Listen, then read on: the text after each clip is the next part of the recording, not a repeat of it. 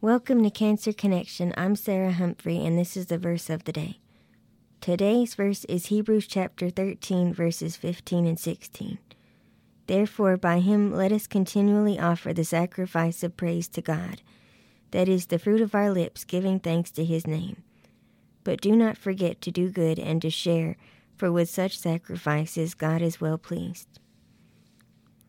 This verse reminds me that I need to focus on the needs of others and I need to share whatever I've got to help them out too. And this is Sarah Humphrey. I will see you tomorrow for the verse of the day.